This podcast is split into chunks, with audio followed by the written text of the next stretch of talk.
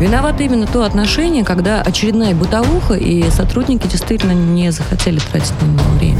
Вопрос пофигизма, тотального да. пофигизма к исполнению своих да, обязанностей. да. И надо, чтобы каленым железом прям отпечаталось у них, что бить нельзя, пытать нельзя. Надо Ева, власть- если каленым железом бить нельзя, это тоже не Нет, я имею в виду Переносном смысле. Правозащитники защищают совершенно разных, Разных людей, людей. да. Это Но важно. говорят про это в СМИ, когда кто-то Да, узнавает. но я- Все. Программа «Правозащитники» с Екатериной Рейферт, Евой Меркачевой и Александром Хуруджи. Да-да, действительно, это программа «Правозащитники». В студии Илья Харламов. Э, Здравствуйте. Здравствуйте. Рад представить э, члена Совета при президенте России по развитию гражданского общества и правам человека Еву Меркачеву. Ева, здравствуйте. Здравствуйте, всем доброго А, вечера. правозащитника, сопредседателя партии Роста Александра Хуруджи. Александр, э, мое почтение. Привет.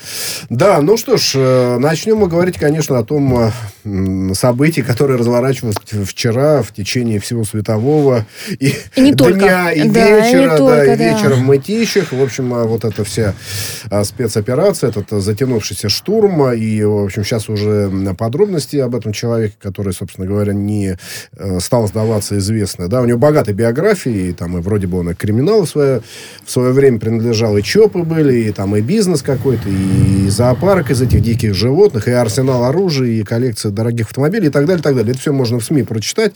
В общем, непростой э, смертный, э, с весьма специфическим, э, видимо, психотипом и бэкграундом э, жизненным. Ну, в общем, мы, собственно говоря, опять э, ребром встает вопрос э, про оружие у граждан, да, про легальное, про нелегальное. Да. Давайте, давайте говорить на эту тему. Вот смотрите, я хочу... Почему этот э, вопрос вчера серьезно так возник? Я его предложил сегодня обсудить, и я рад, что все соведущие поддержали. Дело Александр в том, сделает что- небольшое замечание, да. что эта новость была в топе Яндекс, причем Да. держалась достаточно долго. Ну, И несмотря на то, что все удивлялись, как это так, столько спецназа, столько разных подразделений, СОБР, да. те, и, и вроде один, один пенсионер 61 года, и вот он держит напряжение такое Но количество. там дом был крепкий, Ева, кирпичный, Да. с бетонными И, перекрытиями. собственно, сейчас уже очень много анекдотов по этому поводу даже появилось, да, по поводу того, что никак не смогли. Рэмбо его Да, называют. что в итоге этого мутичинского ре- Рэмбо в, в- итоге его сожгли. Но это, конечно, не так на самом деле, да. И, но, тем не менее, вопрос актуальный, и в, в нашем случае, мне кажется, нужно в первую очередь по- поговорить по поводу оружия. Легального и нелегального, которое находится сейчас у граждан. Александр? Да, я все-таки вернусь. Значит, э, почему я на этот момент обратил внимание? Дело в том, что мы только входим в стадию э, первичного накопления опыта использования оружия э, гражданским населением. Это у нас не так давно, в общем-то, началось относительно других стран.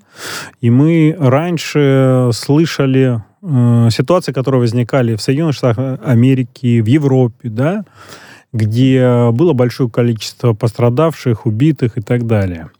И вот мы раз за разом возвращаемся к теме в России. Впервые такое, да, на моей памяти, чтобы 9 часов э, был без преувеличения бой а, в одном из самых известных гранат. поселков, Граната, да. Я хорошо знаю этот поселок, буду честен. И, э, конечно, когда я это увидел, я был немножко в шоке.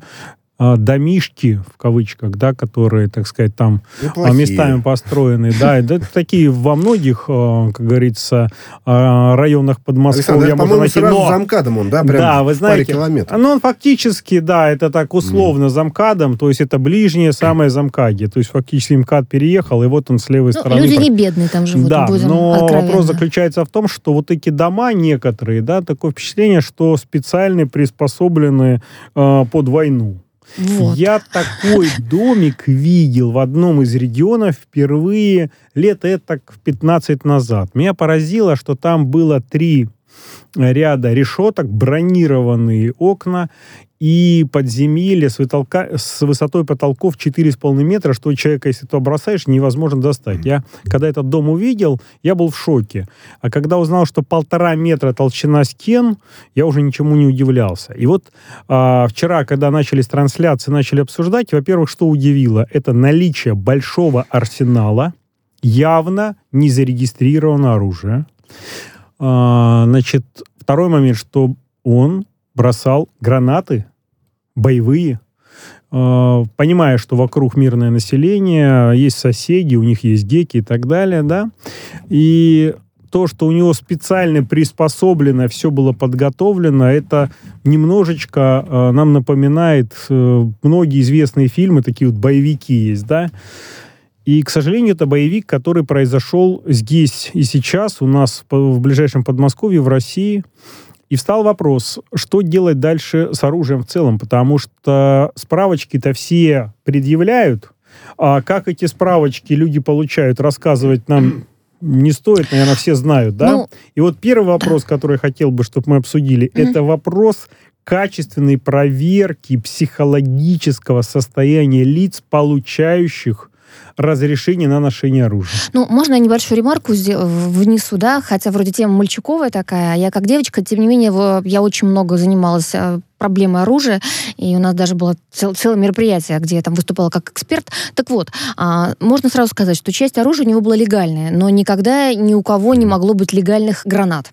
Гранаты запрещены, причем как для оборотов в частном владении, так и даже для юридических лиц. Это просто, вот, вот что называется, это, это какой-то вот, э, не знаю, синдром 90-х годов, который почему-то долетел до наших дней, и это весьма странно. А что касается конкретно этого персонажа? Нет, есть кому разрешены. Это... Садоводу. Садоводу водоводу, ну, да, не там знаю. гранаты можно. Да. Пожалуйста, пойди купи, сок выжмут. Если только так, да. А, у него было легальное оружие, он получил на него лицензию, у него были, было нарезное оружие, он и охотник, это нормально. Но то, что у него был арсенал еще дополнительно к этому нелегальный, да, это уже не совсем нормально. И вот здесь возникает вопрос, а как, в принципе, вот в таких, тем более, домах, о которых рассказывает Саша, да, которые сами как крепости, проводятся подобные проверки.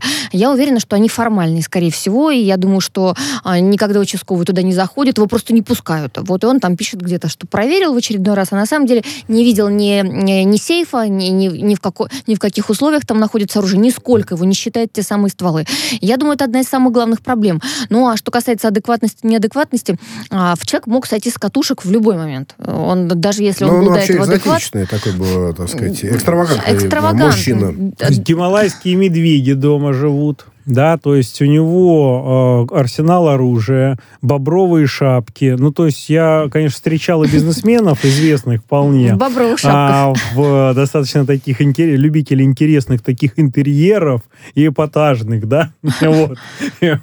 Но, э, конечно, то, что мы сейчас увидели, говорит о том, что э, психологическая и психиатрическая экспертиза, конечно, тут требовалась. Потому Ее, что... кстати говоря, будут проводить уже постфактум, да, а, я так понимаю. Это... А, на связи Александр Прасовов, а, коллекционер огнестрельного оружия из Ижевска, оружейная столица России, как известно. Александр, здравствуйте.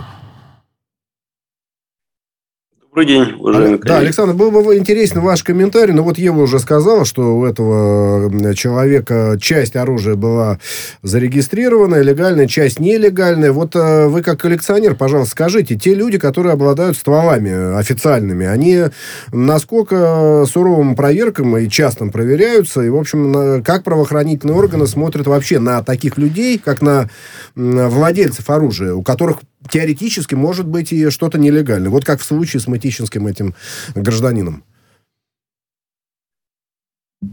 Да, с удовольствием дам комментарий на этот счет. Э, то, что вот Ева сказала насчет того, что не проверяют э, условия хранения, я с этим должен не согласиться. Во всяком случае, у нас э, проверки проводятся со стороны Росгвардии очень строго проверяются и сейфы, и все и достаточно подробно все это проверяется. И заходит э, сотрудник э, Росгвардии, все проверяет. Каждый ствол проверяет, смотрит, сверяет номера и прочее.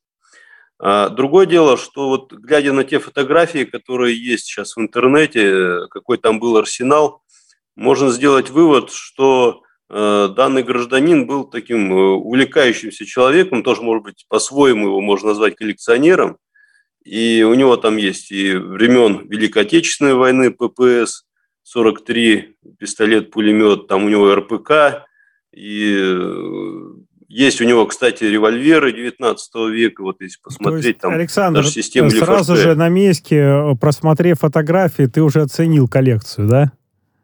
Конечно, да, я все оценил и э, могу сделать вывод, что это действительно такой истинный любитель э, оружия был. Другое дело, что действительно, у него часть стволов, видимо, была официальной, часть неофициальной. То есть это а, уже как раз раскрывает часть проблемы, что, к примеру, коллекционеры в других странах, они могут а, вполне официально иметь все это оружие, которое у него было, за исключением, может быть, действительно гранат. А, И можно мин, предположить, да? Мины что... можно иметь, да? Если... Мины, а? мины там, нашли мины противотанковые. Нет, нет, мины, гранат нет, это, конечно, исключается.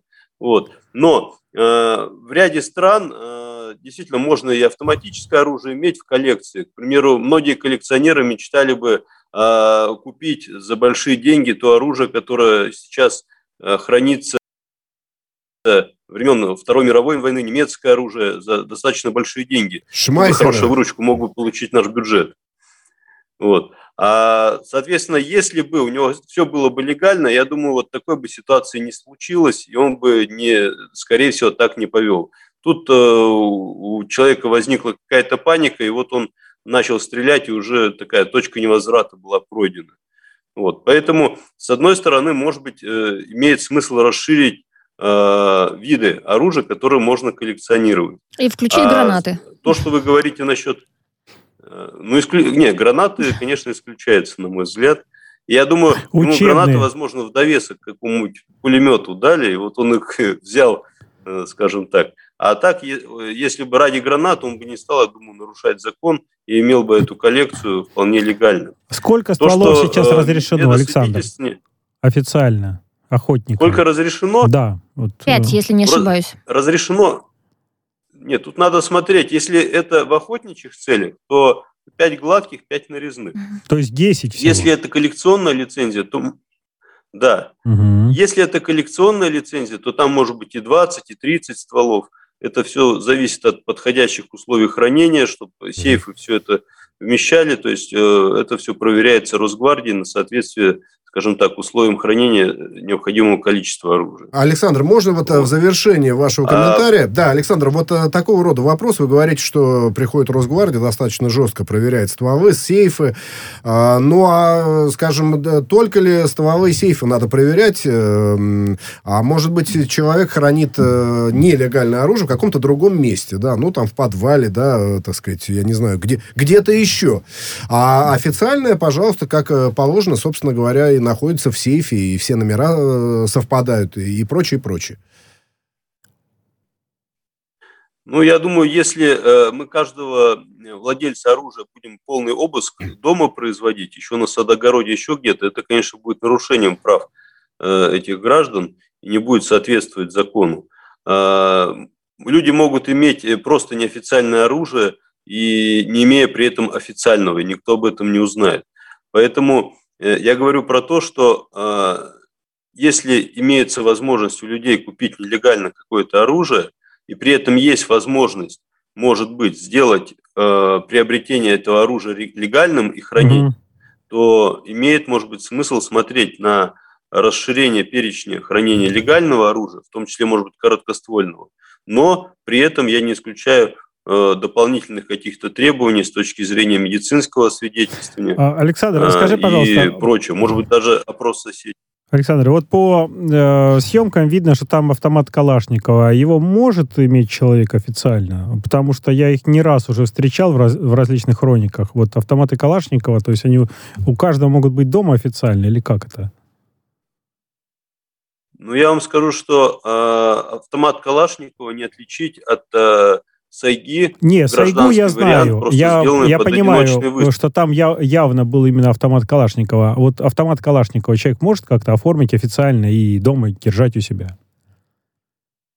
Автомат Калашникова, который может очередями стрелять, да. не может. Не а может. если одиночными выстрелами, переделанный под одиночные, то может. Спасибо большое. Спасибо Коллекционер большое, да. огнестрельного оружия из Ижевска Александр Прасовов э, был э, на связи. Ну, Комментируйте, пожалуйста, да, ска- да ну, на, сам, на самом деле, смотрите, мне волнует не только вопрос э, того, как выдается разрешение на ношение оружия, на хранение оружия, но меня, честно говоря, волнует вопрос, вот как в случае чего, вот если вот такой безумец, да, вот кого-то возьмет в плен, как действуют наши правоохранители. Я, честно, честно говоря, была поражена тому, что операция очень долго, долго была. Долго. долго. А представьте, если бы был захват заложников, да, если бы там люди удерживались. Было объяснение, что да, там, там живые дома рядом, этом и Но это объяснение в данном было. случае. Я, например, честно говоря, немножко напряглась. Я считаю, долго, что правоохранители очень э, в данном случае повели себя странно. Изначально, во-первых, нам дали информацию о том, что пришли, зная, что у него есть нелегальное оружие. И пришли вот якобы с такой проверкой. Э, Ты знаешь, они приходят постоянно с проверкой. Я вот тут с тобой не соглашусь. Дело в том, что они знают, что они идут к коллекционеру, а, там проверять э, наличие каких-то стволов, да, то есть это достаточно дежурная процедура, и я вот охотник, точно так же приезжают, проверяют, пожалуйста, откройте, ты э, Ну, вроде как всё. у них была информация, что есть нелегальное оружие, есть опасность. Тогда нужно было Есть. подготовиться, наверное, к такой проверке, потому что кажется, что это все непрофессионально. Вот мне лично не хватает, как человеку просто со стороны, как обывателю, какого-то объяснения. да, Да, её? объяснения, да, Мгм. почему-то... Психологический портрет Конечно, должен был быть да, этого человека. Да, мне, мне это кажется странным, потому что, не дай бог, это повторится, мы будем понимать, что у нас таких Рэмбо будет много, а правоохранители будут действовать вот таким образом. О чем речь? О непрофессионализме, о незащищенности? Я полагаю, что здесь стоит подумать. А меня вот, знаешь, какой вопрос еще взволновал? А, отклик, который появился в соцсетях.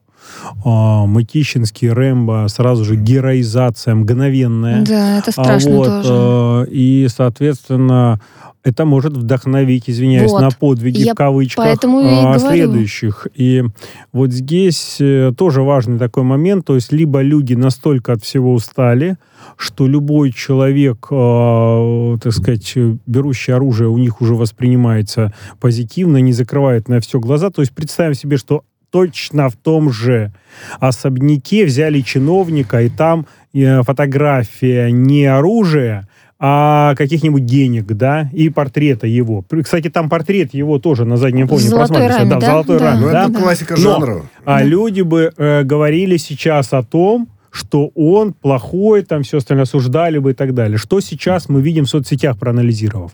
То есть э, он герой отстрелился и так далее. То есть здесь очень такой тоже тонкий момент, который нужно оценить. То есть общество э, ожидает, что люди не могут быть защищены государством, и они должны брать оружие. Это один из выводов, который этой ситуации тоже сделал. У нас а, на связи спортсмен-любитель, член Федерации практической стрельбы, кандидат в мастера спорта по практической стрельбе Сергей Тысячный. Сергей, здравствуйте. Здравствуйте. Сергей, ну вот э, вопрос э, о э, ношении оружия свободным, об ограничениях, он опять э, встает ребром, как это периодически в России бывает. Вот сейчас вся эта дискуссия вновь, э, вновь обострилась. Что можете сказать по этому поводу? Вы знаете, мнение по поводу свободного обращения или свободного ношения оружия – это тема не новая. И, скажем так, являясь представителем, скажем, профессионального сообщества стрелков, могу сказать следующее, что в нашем сообществе мнение тоже разделилось по этому поводу. Э, И в рамках наших дискуссий да, мы периодически обращаемся в том числе к различным аспектам э, этой проблемы. Ну, наверное, немножко исторической фабулы для начала. То есть э, наше общество более 100 лет, ну, около 100 лет, скажем так, отучали от культуры владения и обращения с оружием. То есть у нас в базе сейчас за последние 100 лет нет этой культуры, и это, на мой взгляд, является достаточно серьезной проблемой.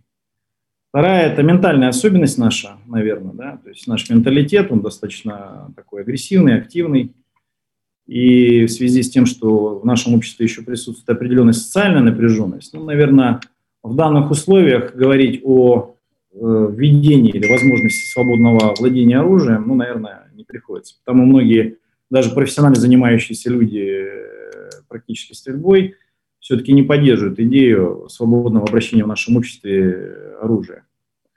Значит, э, наверное, должно пройти некоторое время, да, там социально мы должны немножко отравнять ситуацию, все-таки повышать культуру и просвещать людей с точки зрения оружия, и тогда, наверное, можно о чем-то говорить. Ну, я думаю, что не одни мы решаем эту проблему, да, у нас много примеров перед глазами, это американское общество, европейское, А, хотя, допустим, во всех э, цивилизованных обществах, э, в том числе европейских наших северных соседей, они абсолютно спокойно владеют и носят оружие. А сколько там пистолетов Ну, можно иметь вот в Америке? Хоть, хоть 100 штук купить? Ну, в Америке я, честно говоря, не знаю э, факту, но то, что у них допускается там больше 10 стволов владением, это факт. А пистолетов сколько Значит, здесь в России можно оформить на себя? Вот мы видим, там у него на картинках много всяких разных. Э, Нам уже предыдущий эксперт э, уже даже оценил эту коллекцию так э, Масштабная, да. да. масштабность, да. А пистолетов сколько там насчитали, там интересных каких-то?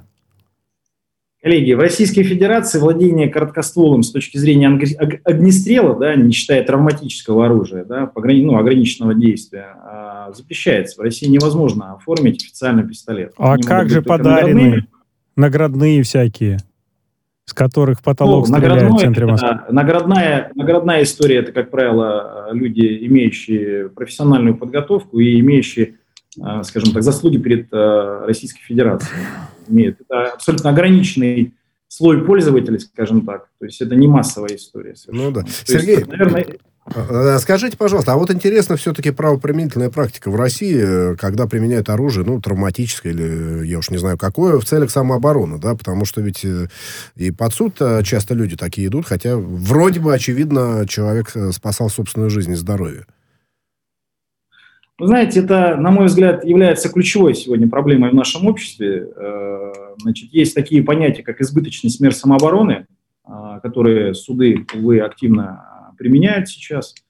И поскольку нет четкой трактовки да, и четкого понимания, а, что такое избыточность самообороны, да, есть действительно в нашей действительности очень большой риск того, что вы, защищая себя и своих близких, а, по мнению э, суда, по мнению следственных органов, которые впоследствии могут разбирать э, вашу, так сказать, конфликтную ситуацию с третьими лицами, могут трактовать понятие избыточности мер самообороны. И вы, применив э, в защиту себя и своих близких э, дозволенные, скажем так, короткостволы, то есть э, мы говорим о травматическом оружии, получите в итоге реальную угрозу реального срока. Да, эта проблема есть. Я считаю, что в формате вашего обсуждения, как правозащитников, я бы акцентировал внимание вот на этой проблематике. Потому что есть действительно перечень допустимых средств самообороны, но абсолютно непонятна ситуация с их применением и, самое главное, с их правовым, после их применения, с их правовыми последствиями этого применения. И это проблема. Спасибо большое. Спортсмен-любитель, член Федерации практической стрельбы России, кандидат в мастера спорта по практической стрельбе Сергей Тысячный. Ну, действительно, периодически, да, ведь возникают такие э, случаи, дела уголовные против э, тех, кто вроде бы действительно применял э, оружие. Превышение это часто Превышал, история. да, да, Спасая, опять же, себя, повторюсь. Да, я расскажу одну такую историю. Э, В, качестве журналиста проводила расследование и потом защищала одного из э, людей. Это был пенсионер. Он в возрасте был, у него было оружие. Вот, и началась вся история с того, что на их улице жили парни молодые, которые любили выпивать. И вот однажды они, они на- напали на них, э, на, на пенсионеров, на двоих пенсионеров. Один из них был инвалид. Они их избили. Один упал пенсионер в канаву. А, В общем, все было очень очень нехорошо. Но и п- когда потом эти парни полезли за забор к другому пенсионеру, тот вышел сразу с ружьем и выстрелил. Причем он считает, что он все-таки пытался его отпугнуть, но пуля попала и прям убил его на месте. И был долгий судебный процесс. Сразу скажу, что его оправдали. Потом мы долго разбирались. А я другую с- историю вспомнил. Да. Да. вот случай совершенно всем В известный. метро был случай с Нет. девушкой. Помните, тоже она применила травмат, и потом ее по судам долго таскали. Я не помню фамилию. Ну, в общем, Я Да, помню Александр. Историю, когда произошла э, на заводе, который меньшевик, жвачку выпускает. а, это, да? точно, точно. А да. вот, э, как помню сейчас, Илья, как его звали? Аверьянов. Аверьян, Ой, Илья да. всегда на Да, Илья связи. На- Аверьян. Надо было Да, нам его, да. кстати, вот, подключить. честно Было. говоря, Он вот это наша да. недоработка программы сейчас включить можно Да. Илью Аверьяну, если Илья- он дозвонится, да? Не Попробуй. знаю, Ну, я думаю, у нас просто осталось времени э, да, да, минута дело буквально. Смотрите, в чем ситуация. Мы просто когда э, видели официальную э, Да. версию, и когда я узнал неофициальную, мы приехали с Китовым встречаться, человек очень четко все излагал. И выясняется, что рикошетом пуля, когда он отстреливался, он защищал свой дом, свое предприятие. Его в конечном итоге оправдали. Да. То есть, более того, он... э, По-моему, держа- рейдеры там к нему Да, пришли. рейдеры Да-да-да, пришли, они его он держал на он руках слух этого потерял до истекающего этого еще, и человека, он понимал, что но все э, серьезно. боялись подойти, спасать, значит, и его в конечном итоге э, оправдали. Вот это наша недоработка, Надо невызволимая было, да, Илья Аверьянова, его, да. его он бы Да. рассказал, как все происходило, но он прям действительно считает, что он случай, да. отбивался, что это территория его предприятия, и он, э, э, самое главное, он пронес эту мысль до присяжных, был суд присяжных, Да. что о, уже эти люди нападали, лишили его слуха, он стал инвалидом Вот, и, собственно, расценил в, а, в их очередной э, визит как действительно опасный для его жизни. Ева, Александр, полминутки осталось. Скажите, ну что, человек, который обладает, владеет оружием, должен на зубок знать закон, Да. который регулирует самооборону, да? На зубок прям. И сразу же на кнопки адвоката иметь на всякий случай. Знать, куда звонить. Потому что тут очень важно первые часы оформления. Как будет подана информация. Как будет произведена баллистическая экспертиза.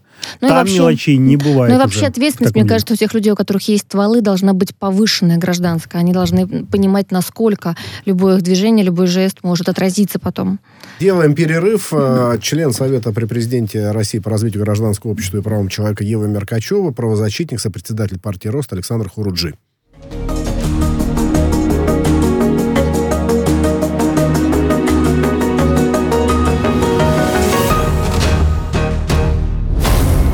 Правозащитники.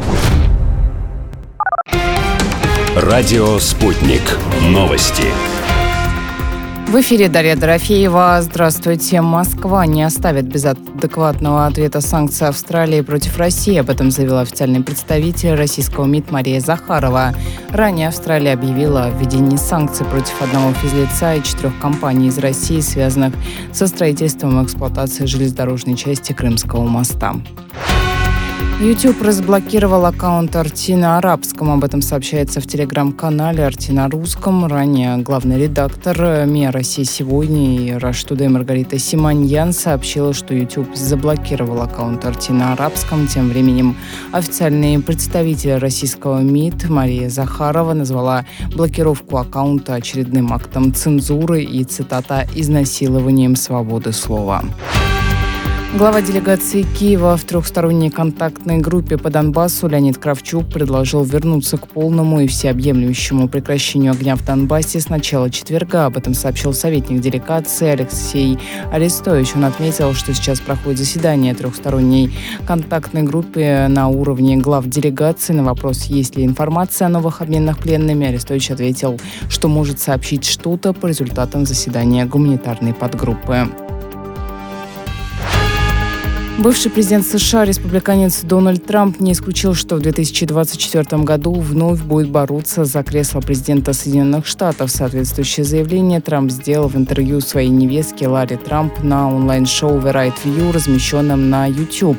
Во время 18-минутного разговора экс-президента Америки спросили, есть ли надежда, что он будет баллотироваться на выборах. «У вас есть такая надежда, мы любим нашу страну, все мы многим обязаны нашей стране, но сейчас мы должны помочь ей», отметил Трамп. Экс-президент отдельно выделил хорошие результаты, которые, по его мнению, были достигнуты на внешнеполитическом направлении за годы работы его администрации. «У нас так хорошо получалось. Те шаги, которые мы предпринимали применительно к Ирану, Китаю, мы были настроены на великие дела. Теперь посмотрите, что происходит сейчас», – посетовал Трамп. Алексей Навальный объявил голодовку, объяснив это тем, что к нему не допускают приглашенного врача. Я объявил голодовку с требованием исполнить закон и пустить ко мне приглашенного врача, так что лежу голодный, но пока с двумя ногами, говорится в его инстаграм. Ранее адвокат Навального Ольга Михайлова после посещения его в колонии заявила РИА Новости о проблемах со здоровьем блогера. Она отмечала, что у него болят нога и спина. Это все новости к этой минуте. Мы следим за развитием событий.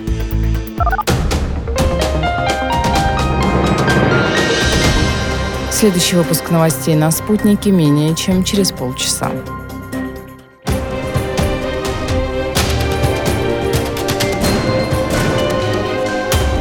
Радио «Спутник».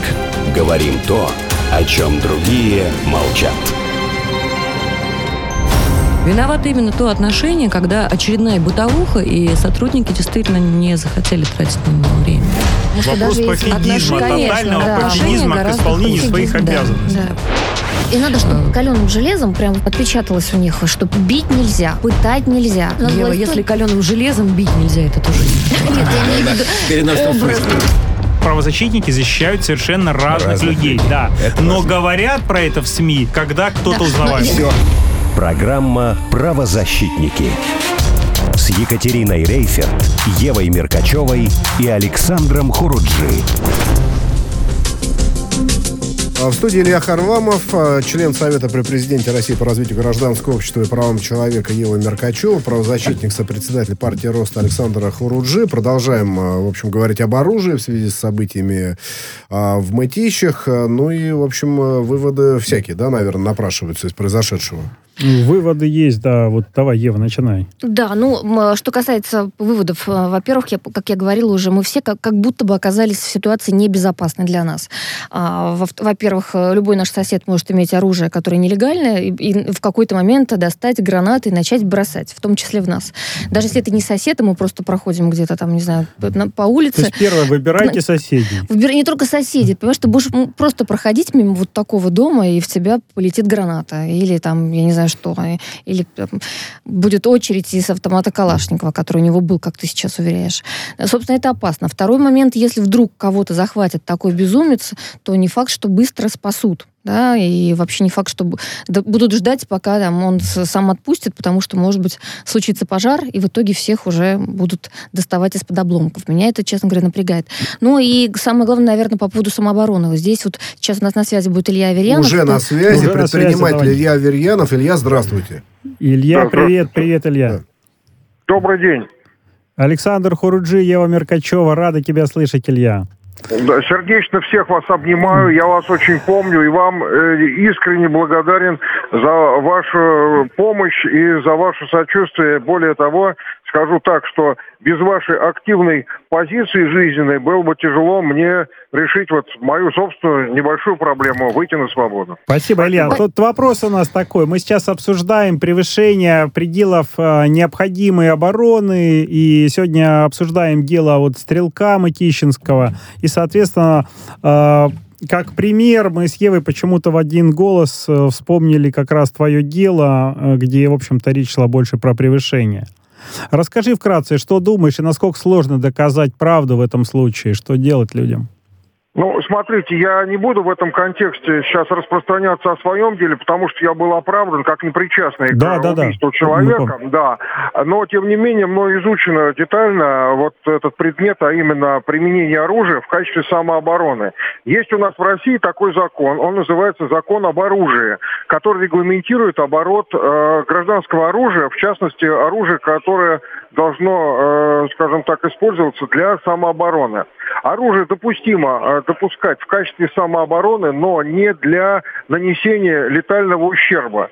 То есть э, четко совершенно в законе об оружии прописано, в каких случаях его можно применять. Оружие применяется в условиях угрозы жизни, здоровью, э, лицу, на отношение которого направлена угроза, а также его ближайших родственников. В каком виде оружие может применяться? Оружие может применяться для того, чтобы человека напугать, для того, чтобы его вывести из строя, то есть нанесение ему э, каких-то там травм, повреждений без угрозы летального исхода. То есть стрелять на поражение, а, имея у себя в своих руках оружие, нельзя у нас по закону. То есть э, можно прострелить ногу, там, руку, там, еще что-то в этом роде. То есть не жизненно важные органы, которые не приведут э, к летальному исходу. То есть можно сказать, вот даже если тот вот а, человек, которого мы считаем не совсем адекватный, он, он погиб, а, если он считал, что захватывают его дом, и даже если он считал, что сейчас причинят вред ему, его семье, он не имел права действовать так, как действовал. Стрелять на поражение, бросать гранаты. Правильно? Правильно, Илья? Совершенно верно. Он не имел права так действовать. А, а вот, в принципе, вот что-нибудь вот э, есть, есть вообще какое мнение у тебя по поводу того, что вот произошло в Мытищах? Как это можно назвать? Потому что его героизируют, и мы против этого категорически, потому что, на мой взгляд, он, он преступник, да. Конечно, жалко, что человек погиб, очень жалко. Но, тем не менее, все то, что происходило, у меня э, вызвало такое ощущение, что вот мы все можем быть в опасности, если у человека будет такой арсенал нелегального оружия, он в какой-то момент начнет стрелять, бросать э, гранаты, и, собственно, ничего хорошего этого не, не, не, не даст. Ну, объясню. Первое. Есть э, вопрос закона, есть вопрос э, эмоциональной оценки обывателями вот произошедших событий. К сожалению, а может быть и к счастью, я вот эти в деталях не знаю эту историю э, по поводу Мытищ, то, что там произошло. Но сразу говорю, граната не является э, оружием самообороны. Более того, оборот незаконного оружия – это 222 статья Уголовного кодекса Российской Федерации. Там серьезная ответственность за эти вещи. Еще раз подчеркиваю, имея оружие даже самообороны, убивать никого нельзя. Все, так гласит закон. Для защиты э, здоровья его использовать можно. Если в ходе защиты погиб человек, то, как правило, возбуждается дело по 109 статье Уголовного кодекса, это убийство по неосторожности. Ответственность там уголовная, правда, она не такая, как при убийстве, это до двух лет лишения свободы. То есть ну, для этого человеку, который кому-то причинил скажем так, смерть по неосторожности, э, придется свою правоту доказывать в суде, ответственность там предусмотрена до двух лет лишения свободы. Илья, большое вот. спасибо. спасибо тебе. Дело спасибо. в том, что э, за, долгий, э, за долгий период нашей передачи и все выступающие, наверное, адвокаты вместе взятые, навряд ли столько, да простят они меня, качественно, так ты и кратко нам изложил. Ну, Большое человек спасибо. прошел через это. Да. Предприниматель Илья Верьянов был с нами на связи. У нас еще одна тема, значит, э, разработка новой уголовно-исполнительной концепции, да. да. Ну, в общем, э, ну, время поговорить о правах женщин, которые оказались Да, я даже на самом, деле, я на самом деле даже скажу немножко про саму уголовно-исполнительную концепцию. На самом деле, на сегодняшний день а, подошел этап завершения прежней. Она действует 10 лет, и мы сейчас разрабатываем новую концепцию на следующие 10 лет, то есть до 2030 года. По сути, сейчас формируется будущее нашей тюремной системы. Это очень важная история. Очень хорошо, что Минюст Минюст привлекает к этому делу правозащитников. И вот, в частности, вот я, Андрей Бабушкин, мы со стороны СПЧ уже были в Минюсте и вносили свои предложения. И, ну, я как женщина, в первую очередь, конечно же, предлагала что-то, что облегчит жизнь за решеткой женщины, в первую очередь, наверное, в СИЗО, во вторую в колониях. Вот. И, собственно, а, чем не повод замечательно поговорить, в принципе, о женщинах в тюрьме. На мой взгляд, вот это, когда мы, вот эту вот даже фразу я произношу, меня она коробит, потому что я считаю, что это противоестественно, когда женщина находится за решеткой. А, понятно, что бывают ситуации весьма сложные, когда кажется, что ну, не, человек не может да, быть не наказан за тяжкое преступление. Но все-таки, если мы начнем разбирать вот все те случаи, которые мы видим, вот в частности, вот мы с, с Александром часто бываем в СИЗО женском э, номер 6, шестерки, да, да. да, в шестерке, и начинаешь ходить по камерам, и то, что женщина рассказывает, оно очень тревожит, потому что, судя по их а, повествованию, большинство преступлений они совершают только потому, что были жертвами сами домашнего насилия. Или, уби или убийство насильников. Или, вот, да, ну, вот недавно есть, был да, случай, да, да, да, да, год, да. по-моему.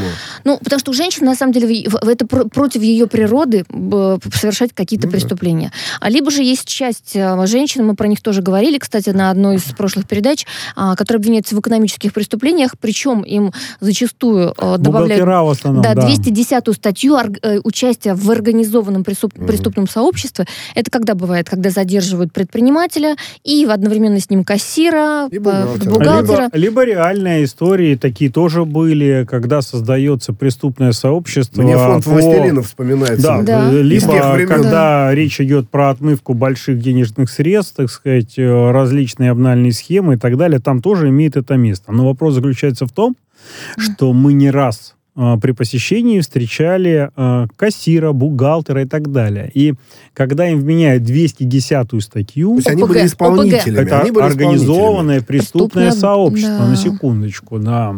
Это означает, что им постоянно э, в легком варианте продлевается мера пресечения. И годами. И ведь случаи есть, когда женщины сидят там 4 и более э, лет, следственном изоляторе. Ну, приговор суда. Ева сейчас про что говорит? Очень важную вещь. Дело в том, что СИЗО-6, оно показательно, оно не сильно выделяется э, от других СИЗО общероссийских. Оно чуть лучше того, что там есть э, в регионах, но не настолько, насколько некоторые СИЗО, в которых сидят мужчины. То есть у нас есть плохие СИЗО, где совсем тяжелые условия, есть какие-то получше, покомфортнее, так сказать, почище там.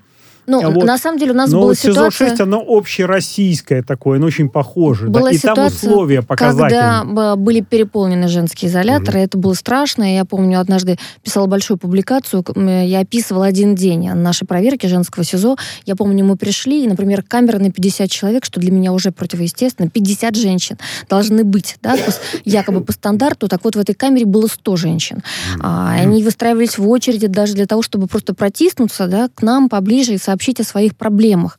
И я помню, как они спали под лавками. А Это, ну, это, это, в общем, была какая-то катастрофа. И когда я стала про это говорить на совете судей, да, обращать на всяких всевозможных мероприятиях, а, и я, а, был контакт с судейским сообществом, их действительно стали реже арестовывать. На мой взгляд, сейчас нам надо снова эту тему поднять, потому что, как мне кажется, опять появилось много женщин, которые вполне могли бы быть до приговора точно на свободе под домашним арестом или подпиской о невыезде. И, конечно, в уголовно-исполнительной концепции это, это не пропишешь, потому что это не дело в СИН, да, и от них не зависит, сколько женщин к ним заедут, как выражают, выражаются сами заключенные в СИЗО, но от них зависят условия содержания этих женщин. Если мы говорим про изоляторы, вот мы когда сидели в Минюсте с Андреем Бабушкиным, а, мы там разбирали, и там э, будет такая строчка в этой новой концепции на ближайшее десятилетие, что женщины с детьми, которые оказываются в СИЗО, получат право мыться ежедневно. А я говорю, почему вообще не дать право женщинам, каждым, без детей, мыться ежедневно? Я сейчас скажу совершенно, наверное, может быть, такую, ну, м, такую, не знаю, ну, надеюсь, что вы меня поймете, но ведь у женщин есть особые дни. Ну, как, понятно, как вы да. можете себе представить, что у нас на сегодняшний день по закону женщине полагается мытье Раз только два раза в А, неделю. два раза. Мужчинам раз в неделю, Мужчинам раз в неделю, женщинам это, это же противоестественно, это же, а как физиология? Ну, представьте, вот, э, ну, мне кажется, это настолько дико, все-таки мы живем в 21 веке. Ева, можно мне Да. по- два вопроса, Да. извините, ради бога, Да. которые, вот, э, э, я думаю, всем будут интересны. Во-первых, вот, если коротко, чем отличаются все-таки условия содержания женщин и мужчин принципиально? Да, мы не будем Ничем. все рассмотреть. То есть Кроме того, что мо- самое. моются два раза в неделю, и все, и и, всё. больше ничего. Плюс женщины, у ко- которых задержали, и у них маленькие дети, могут вместе с ними содержаться до наступления де- э, детям исполнением трех Ну, лет. еще свидания дают с детьми, даже если они уже там постарше. Ну, Нет, поре- по разрешению раз- следователя. И, Ну я да, помните, вот, мы говорили кстати, здесь про то, как момент женщины про- жаловались на следователей. Да, про то, что по разрешению следователя с ребенком э, необходимо получать вот эти все разрешения, на мой взгляд, вот это в новой концепции необходимо как-то затрагивать и Мы хотим это исключать. сделать, да, мы хотим обратить на это Вот. внимание. а, А второй момент, это, на мой взгляд, необходимо особое внимание на шконки, вот эти кровати, да, на Мгм. которых спят. Дело в том, что женщины, особенно рожавшие с большим количеством особенностей по позвоночнику и так далее, у них у всех проблемы в большинстве своем с позвоночником. И там вот эти матрасы, которые превращаются в какую-то прозрачную тряпку, да, через несколько дней, они э, сейчас нового типа, так называемые, там, обновленные, там, инновационные, но по факту люди жалуются постоянно на них. Для женщин очень важно, чтобы этот матрас был чуть пожестче, не провалился, потому что иначе там спина в да, для клеточку. всех, на самом деле, Вот, Александр. для- нужно ну, матрасы ну да. нормальные для, для всех. женщин это особая ситуация. Вот мы сколько туда посещали, они все жаловались на эти матрасы.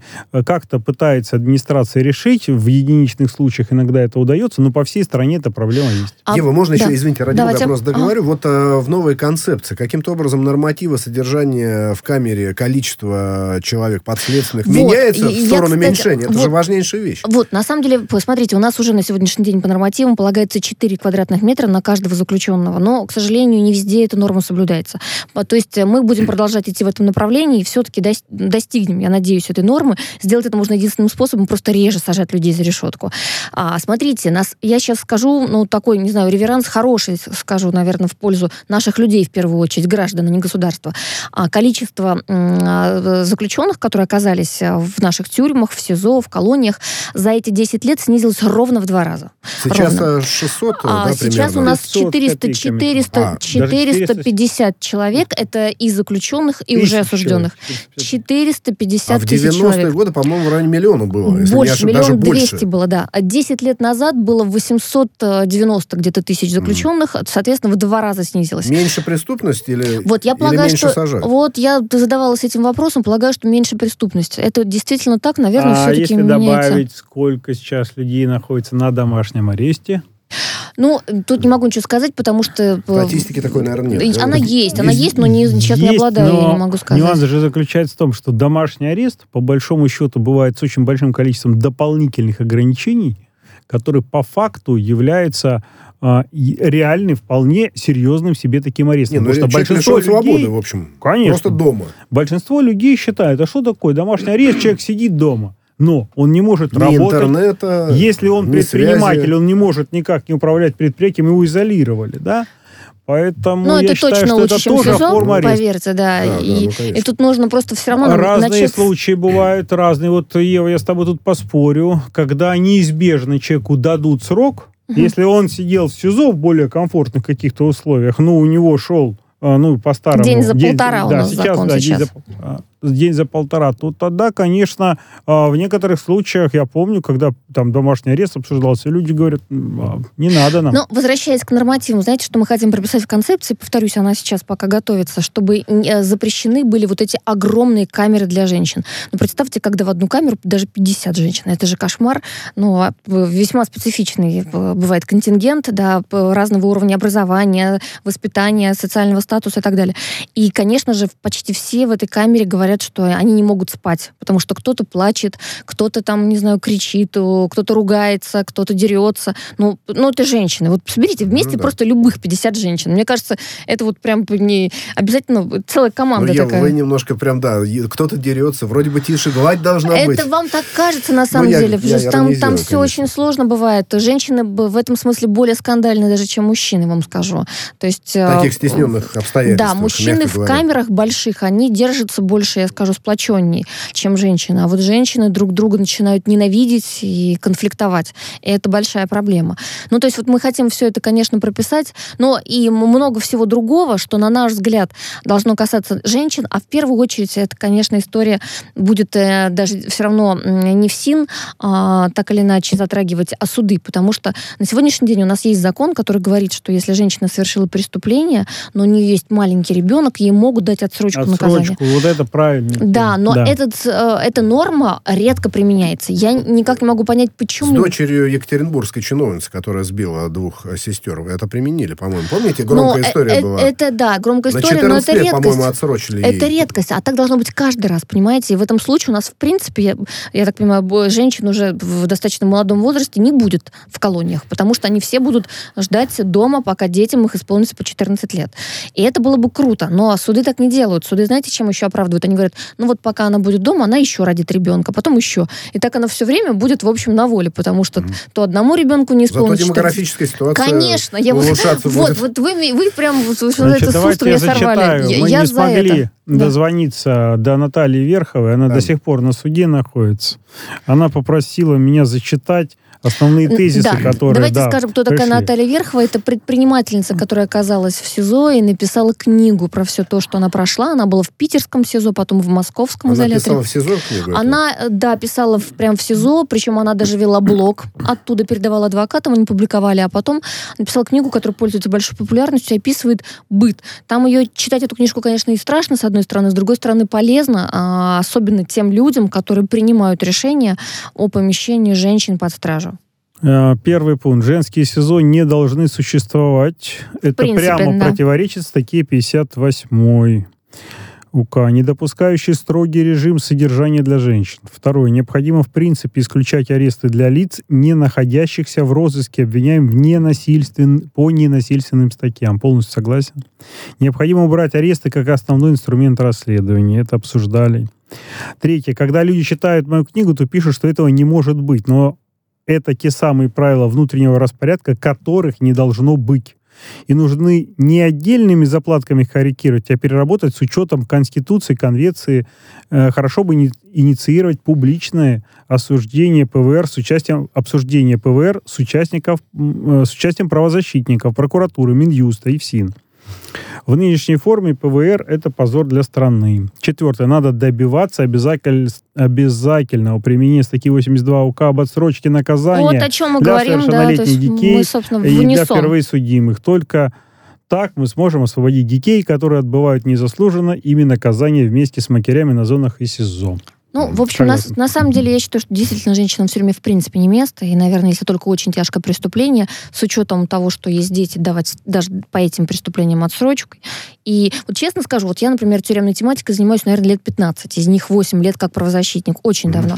И я была в огромном количестве колоний женских. И могу сказать, что за все время я встретила только одну женщину, которую можно было назвать там маньячкой, там, серийной убийцей. Ну, которую, мне кажется, у нее в природе. Вот она хотела э, совершать преступления, да, ну, там, чтобы власть свою управлять и так далее. Больше таких случаев не было. Не, То есть я это тоже вообще... видел. Тоже, тоже, был, ну, был когда там вот эти, которые стреляли милиционеров, амазонки, они просто... просто... Ты знаешь, а что касается амазонок, они ведь и говорят, что невиновны, и потом их родители обращались тоже и считали, что там не совсем все так, как Ева, было. можно Да, еще спрошу? Вот, э, наверное, тоже немаловажный вопрос. Вы говорите, ничем не отличается практически содержание, ну, в том числе и в колонии, Да. за исключением э, вот этого помывочных дней женщин и мужчин. Все-таки вот скажите, пожалуйста, а есть ли разного типа колонии для женщин, как для мужчин? А общий режим, строгий?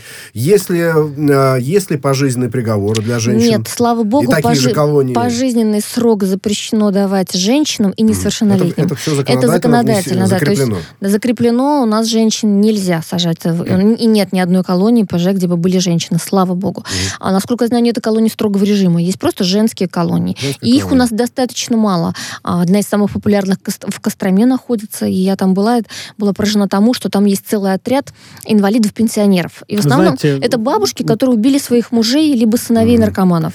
То есть вот они всю жизнь мучились, с ними жили, там случилась какая-то Они в очень убогом история. состоянии, многие тюрьмы для женщин и, собственно, как элемент давления на мужей очень часто следователи используют э, способ посадить э, жену, И жену, значит, да. и рассказать, показать какие-то ужасы. И такой случай был у нас, когда э, женщину все-таки такую отправили, она стояла до конца за своего мужа, ее все-таки посадили, она писала нам письма, пока, ну, рассказывала, что сейчас тут а, метр двадцать снега, мы дверь не можем из барака открыть, меня тут бьют все время и так далее, проверки. А, ни Ты к где было, как, какой регион, О, скажи? Я потом тебе расскажу Ага. всю эту историю, если захочешь, передам эти- это дело конкретно, но оно там продолжается. То есть А она вот. до сих пор еще Да, в да, неволе, да, в это- тех это- же условиях. Ну, фактически... Ну, будем заниматься, тогда разбираться. Ну, Сразу говорим нашим это слушателям, не потому что случай, то, что да. это странно звучит, раз уж мы правозащитники, об этом знаем, нам нужно как раз и добиваться того, Более того, это было знаем, пишем, но реакции ноль. К сожалению, ну, вот так. не согласна. Зачастую все-таки есть Бывает реакция. дай бог. есть, а бывает нет. Мы за то, чтобы нас слышали, мы поэтому говорим, мы, мы за то, чтобы мы сами действовали, да, Мгм. и все-таки даже если мы поможем одному из десяти, это уже будет здорово. Я еще доп- дополню, пока завершается передача, я столкнулся с ситуацией, когда закрыли женщину э, беременную. Это не редкость у нас в стране, но вопрос заключается в том, что существуют случаи, когда необходимо ее на сохранение положить, там, ну, сложные какие-то ситуации бывают. И там не было какого-то срочного случая, что вот ее надо во что бы то ни стало, она какая-то матерая преступница, А это, опасная и кстати, так далее. не прописано, Но- что беременных можно. Да, можно, получается, да. Да, И вот что дальше? ужасно. Там получается ситуация, что в итоге она все равно потеряла ребенка, эта женщина, и неизвестно, сможет ли дальше рожать. Но вопрос в том, что мы ставили тогда вопрос перед судом, и как быть, вот, потому что фактически мы убиваем человека, то есть там он точно не выживет, потому что есть э, предписания, все медицинские документы, и вы знаете, несмотря на то, что на тот момент казалось, что будет принято решение, достучались и судьи в апелляции приняли решение, изменили меру. То есть бывает даже в условиях вот давления этой системы иногда удается. Поэтому надо такую статистику собирать и ставить вопрос, э, в том числе о какой-то отсрочки для лиц, которые не общественно опасны за ненасильственные преступления по Ну, э, все-таки чуть-чуть совсем заступлюсь за судей, потому что, вот, на мой взгляд, арестов беременных женщин стало меньше. И я наблюдаю хотя бы по тому женскому СИЗО нашему московскому, потому что раньше приходишь, беременных там 30, да, сейчас беременных 5-6, не более. И То есть я- именно беременность становится Бере- основанием э, человека не брать под А, стражу? Или нет? Или, или ну, это совпадения такие? На самом деле, нет, а, вот вообще в законе не прописано, что беременная женщина не может, э, Может. да, оказаться в СИЗО. Нет, такого нет. Но суд должен учитывать медицинские характеристики и вообще п- понимать, в каком состоянии человек. И обычно вот справка беременности, она играет роль. И судья думает, что вот э, можно ее оставить на домашнем аресте. А и чаще всего, а, если мы говорим про беременных, оказываются в СИЗО те, у кого нет прописки, да, оказались они просто в Москве. Либо профессиональные преступники. граждане, либо профессиональные, Конечно, да, те, такие. кто связан с, не нарко- с первый- распространением не, наркотиков, не конечно. первый раз, которые оказываются. Ну, в общем, мне кажется, сейчас вот э, борется все-таки за защиту материнства и детства, но вот эта вот норма насчет отсрочки наказания, когда уже после приговора, она очень редко применяется, и здесь вот надо как раз работать. Ну что ж, Просто... давайте, да, подводить итоги. Действительно, концепция новая нужна, она разрабатывается. Будем... И, да, и гуманизация тут тоже, видимо, ожидается всеми. Член Совета при президенте России по развитию гражданского общества и правам человека Ева Меркачева, правозащитник, сопредседатель партии «Рост» Александр Хуруджи, Илья Харламов и программа «Правозащитники». Всем спасибо большое. Спасибо. Счастливо. Всем До новых встреч. Радио «Спутник».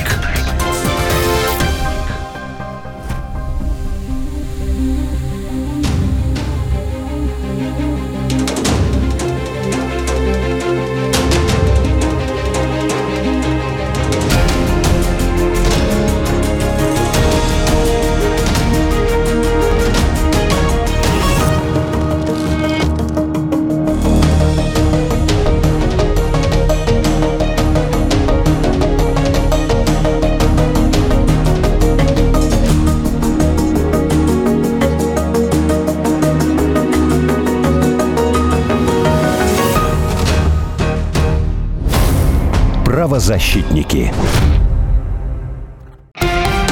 Радио «Спутник». Новости.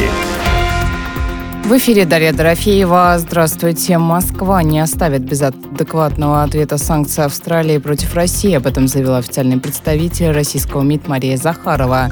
Ранее Австралия объявила о введении санкций против одного физлица и четырех компаний из России, связанных со строительством и эксплуатацией железнодорожной части Крымского моста. YouTube разблокировал аккаунт Арти на арабском. Об этом сообщается в телеграм-канале Арти на русском. Ранее главный редактор МИА России сегодня и Rush Today Маргарита Симоньян сообщила, что YouTube заблокировал аккаунт Арти на арабском. Тем временем официальный представитель российского МИД Мария Захарова назвала блокировку аккаунта очередным актом цензуры и, цитата, «изнасилованием свободы слова». Глава делегации Киева в трехсторонней контактной группе по Донбассу Леонид Кравчук предложил вернуться к полному и всеобъемлющему прекращению огня в Донбассе с начала четверга. Об этом сообщил советник делегации Алексей Арестович. Он отметил, что сейчас проходит заседание трехсторонней контактной группы на уровне глав делегации. На вопрос, есть ли информация о новых обменах пленными, Арестович ответил, что может сообщить что-то по результатам заседания гуманитарной подгруппы. Бывший президент США, республиканец Дональд Трамп, не исключил, что в 2024 году вновь будет бороться за кресло президента Соединенных Штатов. Соответствующее заявление Трамп сделал в интервью своей невестке Ларри Трамп на онлайн-шоу Right View, размещенном на YouTube. Во время 18-минутного разговора экс-президента Америки спросили, есть ли надежда, что он будет баллотироваться на выборах. «У вас есть такая надежда, мы любим нашу страну, все мы многим обязаны нашей стране, но сейчас мы должны помочь ей», отметил Трамп. Экс-президент отдельно выделил хорошие результаты, которые, по его мнению, были достигнуты на внешнеполитическом направлении за годы работы его администрации.